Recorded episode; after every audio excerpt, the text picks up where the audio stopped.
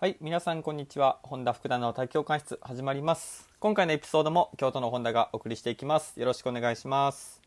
はい、ではですね、今回のテーマは僕のブログから引っ張ってきております。えっと先日ですね、エピソードナンバーゼロにーごーにーごばん、指導者向けに書いた自分で見て自分でやってみて分かることがあるっていうタイトルで書いたブログがあります。えー、もしねこれを聞いてくださっているあなたが普段なんか学校の部活動でもいいですし、ジムのクライアントさんにでもいいですし、誰かに、まあ、何かを教えている運動指導者の方であれば、まあ、よく分かるかなと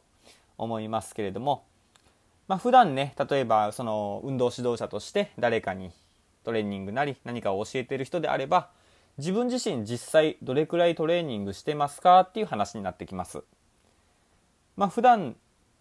例えばね、そのトレーニングを教えてる中で、これやった方がいいですよ、あれやった方がいいですよ、今のはこういうふうにやっていくんですよみたいなことを教えてると思うんですけれども、じゃあ実際にそれをあなたが今やってできますか、普段それを教えるためにトレーニングしてますかっていうことをね、えー、つらつらと書いていったブログになっているんですけれども、まあ、これを書いた背景としてね、僕がバスケットボールを買ってハンドリングを始めましたっていうのがきっかけになっております。まあ、というのもですね、僕にせんにじゅういちねんからバスケットボール競技に関わることが増えまして、まあ、実際にトレーニングを教える中で、まあ、実際フィールドトレーニングで自分でバスケットボールつきながらああだこうだ動いてこう指示したりすることがあるんですよね。でその中で実際に僕バスケットボールついてね、あのシュート打ったりパスしたりドリブルしたりっていろいろ見本見せてみるんですけども、ちょっとね手からポロポロってボールがする、あの逃げていってしまうことが増えちゃったんですよ。まあまあ当たり前の話なんですけども、まあ、僕中学校までバスケットボールやってて、高校から陸上競技を始めたんですけども、まあさすがにねじゅうねんぐらい、ね、あの練習から離れてるとまあできなくなるわけですよ。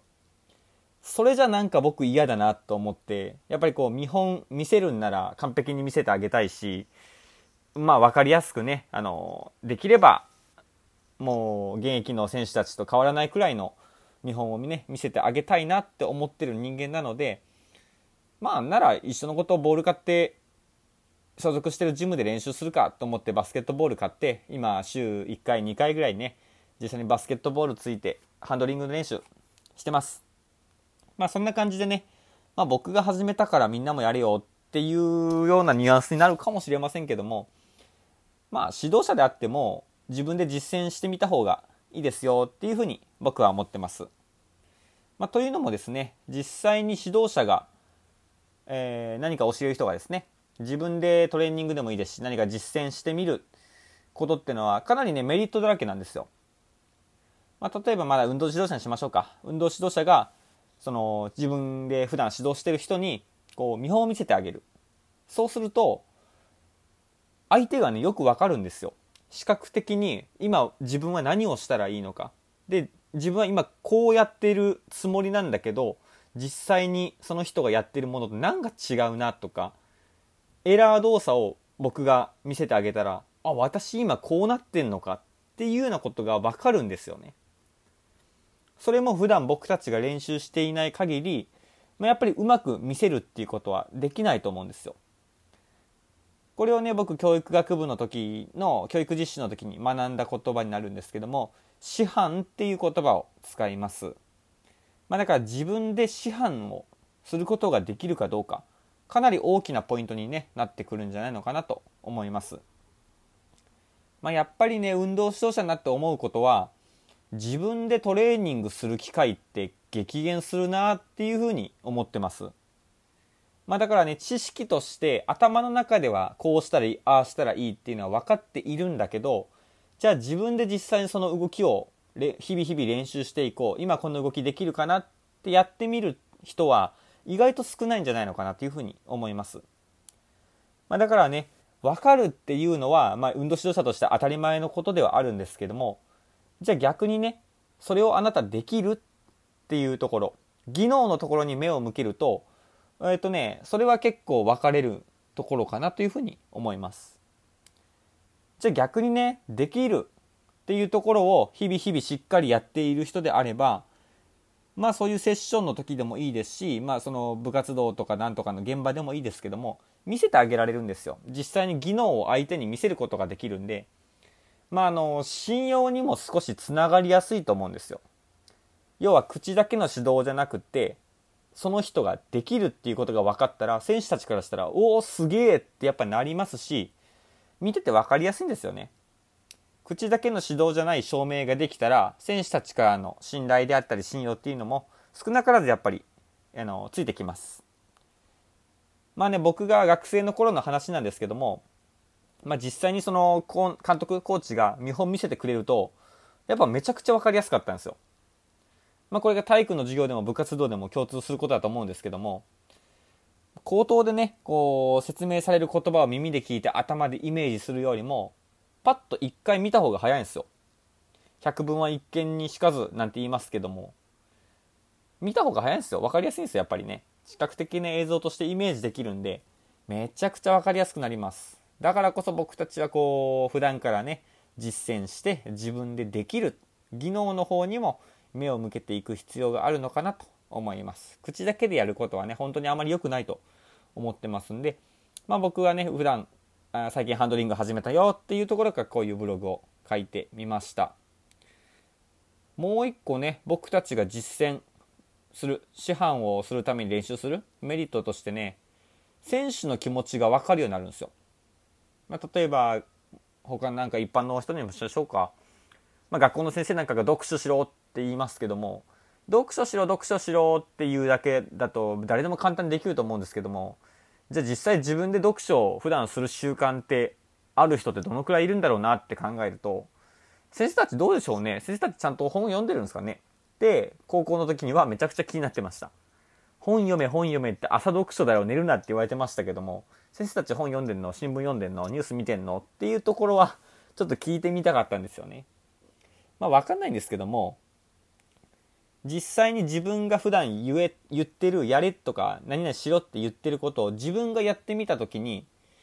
まあ、その難しさであったりその課題の内容っていうものに共感することってできると思うんですよ。なので選手たちの気持ちに寄り添うこともできるし、あ、これやってみたけどこんだけ難しいんだなっていうのが分かるようになると思います。それが分かるようになると、もう口だけでこうああしろこうしろって強く言ってたものを、まあ、本当にそこまでもう一度強く言えるかなと思うとちょっと謎なんですよね。例えば陸上競技で走り込みっていう練習ありますけども、どんどんどんどん走らせるのは指導者として簡単ですよ。こっちは組むだけでいいんで。ただ自分が一回それをフルで経験してみてやるってなると、多分できる指導者ってほとんどいないと思いますね。っていうぐらいきついんですよ。だからそれを自分で経験しているかどうか、それを言語化して相手に伝えられるかどうかによってだいぶ信用度って変わりますね。だからこそたまにたまにっていうより普段からねトレーニングしておく、実践しておくっていうのは非常に大切なことだと、えー、思っております。まあ、なのでね、えー、実際皆さんトレーニングしてますかっていうところでブログ書いていったんですけれども、普段の、えー、普段ねそういう運動指導者じゃない人たちにもまあ、共通のねお話になれるんじゃないのかなと思って、今日ちょっと何話したかよく分かんないような内容になっちゃいましたけども、ちょっとこのねポッドキャストでもお伝えしてみました。まあ、なのでねまとめていくと、まあ、僕が今日お伝えしたかったのは理論ですね。知識、理論と実践っていうものは常に共にあるよっていうことを僕から今日はお伝えしておこうかなと思います。どんなにね知識として自分の中に持っていても、それを実践できなければやっぱり説得力っていうのが生まれないと思うんですよね。太ってくる人が誰でも成功できるダイエット方法を教えますって言ったところで、いやいや待って待って誰が言うとんねんって話になるじゃないですか。もうそうなっちゃったら終わりなんですよね。もう一発で多分信用ってなくなっちゃうと思うんですよ。持てないと思うんですよね。まあ、なので理論と実践ともにあるんだよっていうので、まあ、やダイエットを教えますならせめてね痩せたとは言わないですけども標準の体型ぐらいはしときましょうよっていう話になると思います。まあ、なので実践、皆さん何かしているものはあるでしょうか。まあね普段そういうなんだろうな口にしてしろって言ってることがもしあるのであれば、そのしろって言ってること自分本当にできてるのかなっでもう一回ね自分に問いかけてみると何か新しいことが見えるかもしれません。まあ、今日のまとめでした。はい、ということで今日ねわけわかんない内容を喋っちゃったかもしれませんけれども、まあ、今回のエピソードがねいいなとかなんかためになったなって思った人はこういいねとかコメントとか エスエヌエス でのシェアしていただけると嬉しいです。またねゲストスピーカーもお待ちしておりますのでぜひ ディーエム なりコメントから連絡ください。ということで今回のエピソードもありがとうございました。また次回お会いしましょう。失礼します。